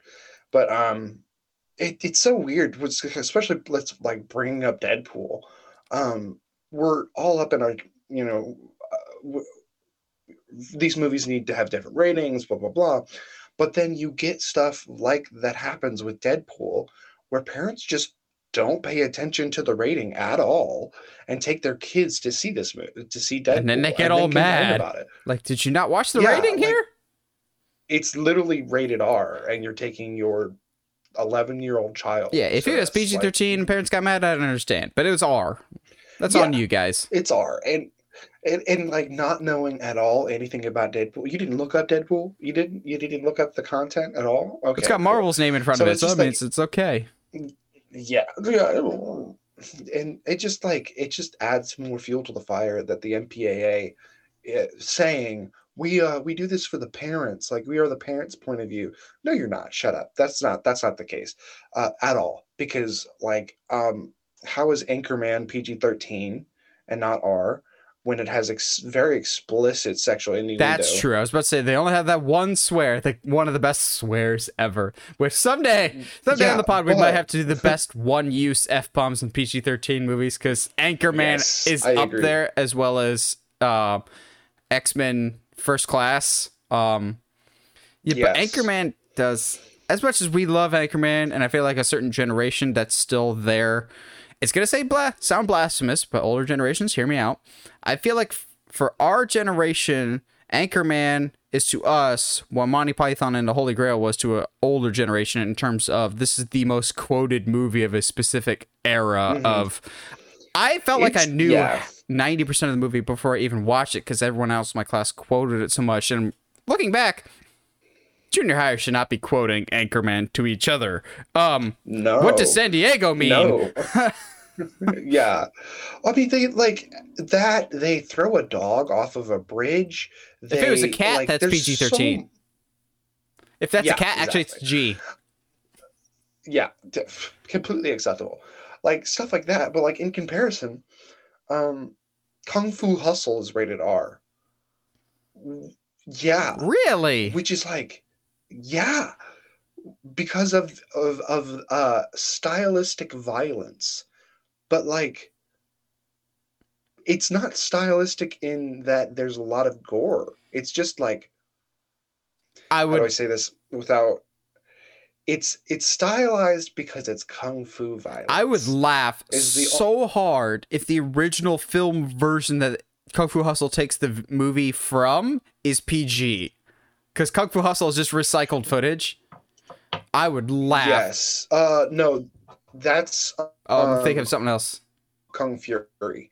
Kung Fury is No, what's the one where they Yeah, superimpose the guys? Kung Fu Hustle is the one. What's the one where they superimpose the guy into the movie? Where he fights the cow and That's that's Kung Fury. That's Kung no, Fury. Kung Fury is that short movie. Wait, hold on. It's not Kung Fu Hustle. I think it is Kung Fu Hustle. Um, no, Kung Fu Pao. Isn't it the- Kung the- Pao? the- Kung Pow. yeah, it Kung is. Pao's the one where they superimpose it's the Kung guy into the movie. I would laugh if Which I'm that. curious. I would laugh if that got an R rating and its original movie is PG. It'd be like, adding a white guy makes it R. I mean, hmm. um, Adding a white guy makes it PG. Oh, come on, where are I you? got two more. Josh, how many more you got? It's he's in his zone.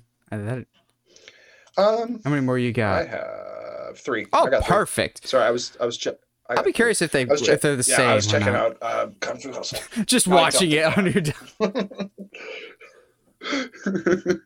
um, yeah. Uh, so let's talk about Sucker Punch.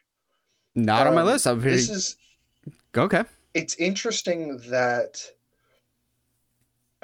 it, it, it's interesting to do, do this in hindsight because Sucker Punch eventually got an R-rated cut. Um, but it's PG-13. It's even though it's hypersexualized, there's quite a there's quite a bit, bit of violence. The content in of itself is uh pretty intense. Uh, we're talking about a movie where this girl creates a fantasy world inside of her head so that she doesn't have to be afraid to get lobotomized. Um, yeah, that's fine. And then they actually lobotomize her at the end of the movie. So, um, and you know, there's heavily, uh, heavy, heavy sexual assault themes throughout the entire film. Um, I, I just, I don't think this should have been PG-13 in the first place.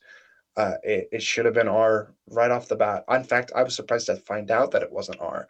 Um, and like, I feel like especially at least nowadays that line between th- pg-13 and r is so like so thin um but at the same time like how is like how is that not art i'm just the amount of hypersexual is it is it because it's uh, never mind never mind never mind never mind never mind It's i'll get get on a soapbox with you against the mpaa on on sexual content it's Zack. Snyder who really, when all is said and done, is an R-rated director. Like Man of Steel's PG-13. Yes.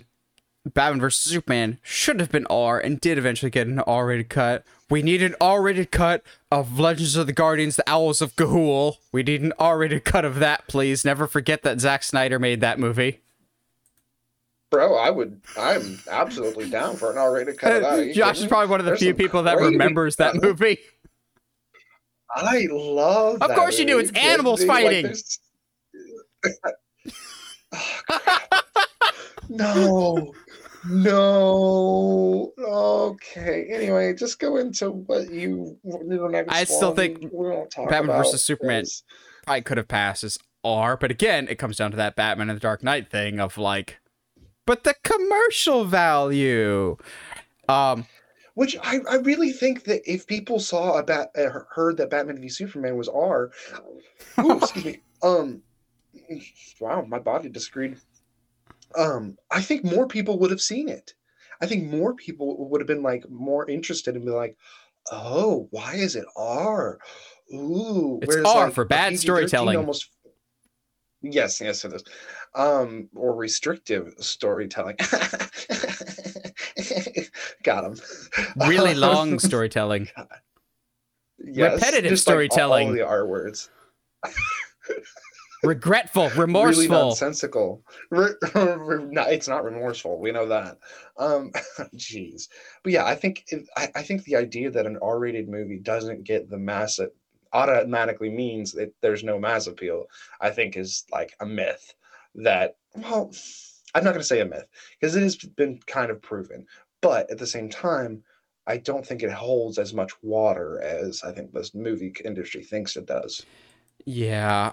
So another one that like got a lot of awards consideration that I really love this movie. Great directorial effort from Ben Affleck, but I don't know if it's R-rated material is Argo. I love Argo, Mm. but there's no sex, there's no violence, there's very minimal language in it. It's just a very tense movie, like edge of your seat, uncomfortable in the best possible way maybe it's already because it's based off real events that happened, but Maybe, but that's not but fair. like there's no gunfire really. There's no big action or violence. There's barely any language. And even when they do have language, it's really really funny.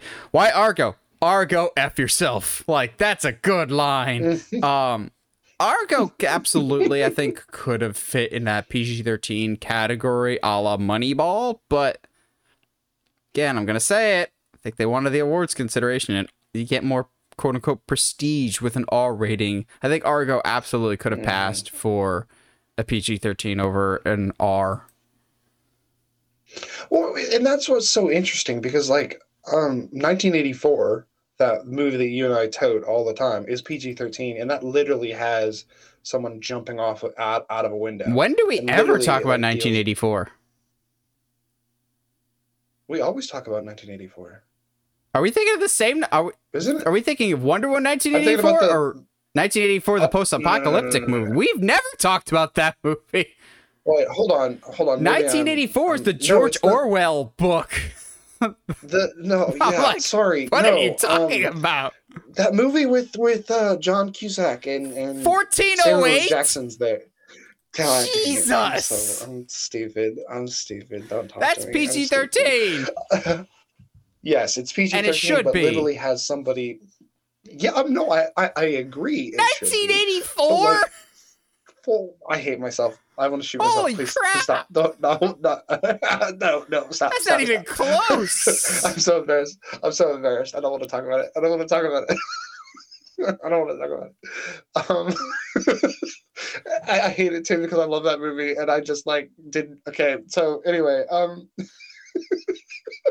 God, oh man, um, but like so, there's a lot of the stuff that happens in that film, and it's a tense movie. There's a lot of like really psychological like stuff. There's literally a ghost jumps out of a window kill to kill herself. There's like there's a bunch of stuff that happens in that movie but that's pg-13 and argo where virtually nothing really ha- necessarily happens is r which doesn't make sense at all. I don't So I got one more, and it might be the same one that Josh has. How many more you got, Josh? probably not. Ah, i got two. Well, maybe. i have one. Um i have i have one technically because so i put this on the list and the more i thought about it the more i was i'm wrong so chef is r There's a lot of language in chef. you know how it's a yeah, kitchen. so yeah, Anybody that's so worked in a kitchen like, knows that's not an R. That's not a PG-13 workplace. Literally, literally my my thought process was like, there's there's not a lot of cussing in that movie. I don't know what you're talking about. And then I guess like it's literally all in the kitchen scenes, all in the Yeah. kitchen scenes. I think they said uh, I looked at the stats. It's got 45 f bombs in the entire film. It was like It's just because uh, Josh has worked in a kitchen for so long that he's got the kitchen filter ears that he just doesn't hear that so anymore. He's just so used to that environment now. Like for those that don't know, oh, Chef was like, if Chef and God of War could merge into one movie, that would be Josh's Citizen Kane right there. well, yeah, there's not a cooking mechanic in, in God of War, Yet. and that should then there Yet. should be. Yet. If We'll. Atreus Well, fails a mission, not. just s- throw him on the skillet. Jeez. Jeez. What are you eating Yeah, there, Kratos? Maybe Amazon will throw that Boy. in. Boy. Maybe Amazon will throw that in. uh, since they're in the business of ruining series. Um, so, wow, that was really cold. I don't, didn't really. Um, let's talk about Mel Brooks movies. Men in Tights is Um, PG thirteen. I, I know think- that. Yes, and so is Spaceballs.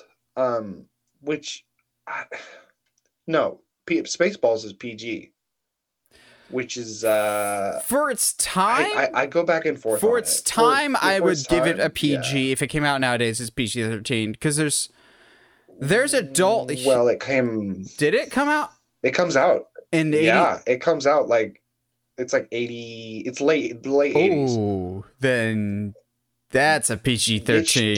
Yeah. That that needs Because that's one of my favorite comedies, but that's a PG 13 comedy. There's definitely certain Mel Brooks movies that my parents let me see after a certain age, as opposed to like Yeah. PG when you're a kid, you have more carte blanche to it. Um, like as a kid, Yeah. if you saw something got rated PG instead of PG 13, woohoo, I could see it. Like finding out that Yeah. Nicolas Cage's National Treasure was rated PG, yeah, I could see it, my man.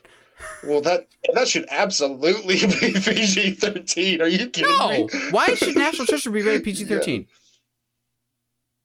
Uh, it's for, for intense situations. intense, amazing beautifulness with Nicolas Cage and Riley. yeah, Th- There's nothing PG Yeah, thirteen like in National Treasure. Fair, but like Spaceballs definitely should not be PG. no, like there's No. there's no, there's no, no, no, no. like, no. There's one line alone windows. of "Comb the desert. You found anything? Man, we ain't found." That alone makes it PG thirteen.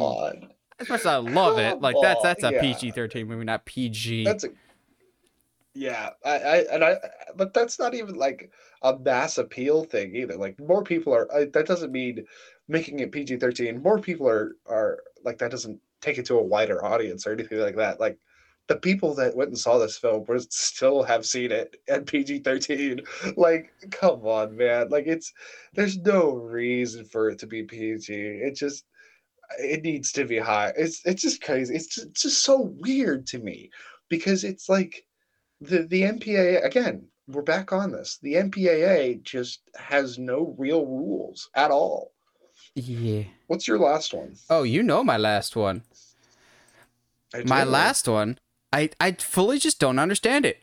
Harry Potter and the Half Blood Prince, the sixth Harry Potter movie, Yes. Okay. Yes. is PG. For context, the fourth movie, the fifth movie, the seventh movie, and the eighth movie are all PG 13. The movies get progressively darker as they go along, but yet there's this one weird, happy go lucky, bright, cheery eye PG in the middle of Voldemort's rise to ascension. The movie that has a creepy freaking tunnel and cave where they're trying to get a Horcrux. The movie where Dumbledore dies is PG, but the movies surrounding it, the movies sandwiching it, are PG 13. The scene where Harry does the, um, not Cruciatus, um, Sectumsempra on Malfoy. dude. That's PG? dude. single-handedly almost did a successful double turn and made Malfoy a babyface and Harry a heel in that moment. That's PG. dude. When Harry tries to murder Snape, that's PG. Don't say anything. I know you will, Josh, about wanting to murder Snape. But there's a lot of Half-Blood Prince that I'm going. This is okay for PG, but the four other movies surrounding this movie have to be PG 13. Nothing about Half Blood Prince is stylistically that different from the other movies. Sure, there's a little bit more humor. I will still laugh my head off every single time of um Harry, sir, why are you out so late? well, I'm going to go see Hagrid. Well, you should be coming inside. Well, then by all means, come along then, sir. Like, that's just Daniel Radcliffe. That's not yeah. Harry. That's just Daniel Radcliffe being Daniel Radcliffe. Like, there's a little bit more humor in Half Blood Prince. There's a little bit more levity before things get real dark. But it's still a pretty dark movie with, you know, death and violence and some adult themes of like growing up. but for some reason that's allowed to be PG. I Yeah. don't get it. I- yeah, I, I agree with it. It is like the one of the funnier of of the series, um, but it's really like I, mean, I love when as soon as he takes uh, that luck potion. I literally am like, you're laughing pretty much most of Oh, the yeah. time. Like the pin, the pincers joke, the uh, like, Harry, we had a plan. Yeah, I just I wanted to go to Hagrid's. And like, I feel like it's the place to be. Like, Bye. and and and then it turns out to be the place to be uh, for his Harry's character. But like it's just it's so yeah, like it is definitely really really dark. Again, Um, he almost murders Malfoy Yeah, in brutal fashion. he does. And the only thing that I think the and the, never mind, that's a story point. That's not a writing point. But like yeah, it, there's no reason. Like and the fact is, they show. Malfoy basically lying in a puddle of his own blood. Malfoy is like, bleeding out. It's PG. That's so Nah, what nah, you're saying is, that. That's in that moment, Malfoy was on borrower's time. So what we're Tom Felton was in the is this is rated- borrowers. No, no, I'm I'm, I'm So was um, Okay, weird side tangent with that though. Malfoy was in the borrowers. So was Yeah. Slughorn as his dad in that movie. I'm going. Weird that this is the movie. wow, You I haven't thought about the yeah, the borrowers. That's about okay. Just to be the little be redhead people. here. Yeah, that's about the the the minuscule people who like quote unquote borrow Yeah. things. I made a borrowers reference in think that's what it's 2022.